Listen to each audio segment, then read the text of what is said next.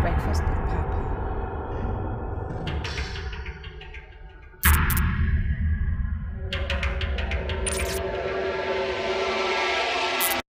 Breakfast with Papa. Feed your mind, change your perspective. When morning comes. Now, this was a special request. I don't remember by who, but it's a three part, or should I say, yeah, three part movie series. And I'm sure most of you have heard about it. It's called Divergent. Awesome, awesome, awesome movie. And I think the reason this movie resonated with me, besides the, the beautiful actress Annette Tris, but the reason this movie resonated with me is because the whole concept of being divergent, I feel like I can relate to. You don't fit into any one category. Okay?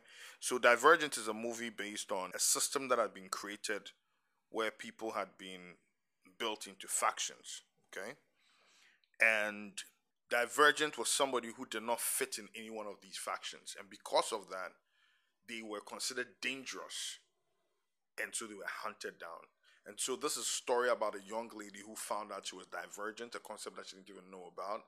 And because she did not fit into any particular group, had to start running for her life because those or the powers that be found her threatening. Okay, they do not conform, they cannot be controlled. All right, and so it's a beautiful, beautiful, beautiful movie. I think you should watch it. And here are a few things that I picked up from the movie that I wanted to share with you. The first one says, We believe, and this is the dauntless. The dauntless are usually the bold ones, right?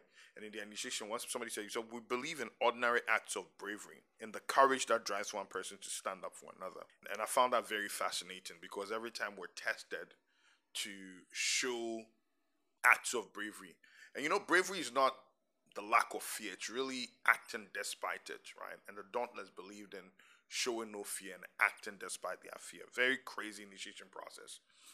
Okay, there's another one that says, uh, becoming fearless isn't the point. That's impossible.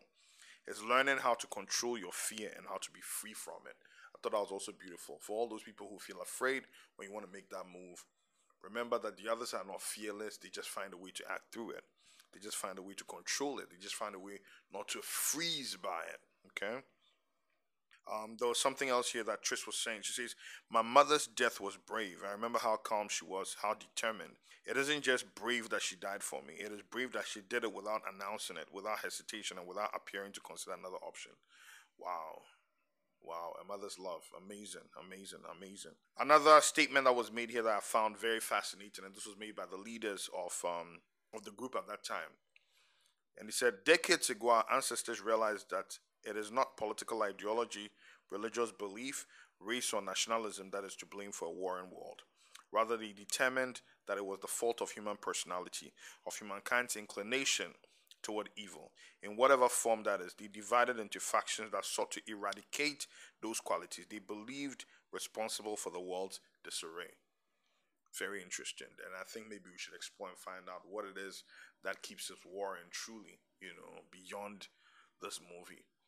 Is it because we're different? Do we really need to be put in factions?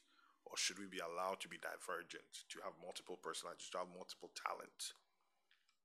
There's another statement he says, and this was a, a character in the movie called Four, saying this to his girlfriend, Trish. He says, Fear doesn't shut you down, it wakes you up. I thought that was also very fascinating because we hope that when we, we find ourselves afraid or in the face of fear, we will wake up and respond rather than freeze and fall apart.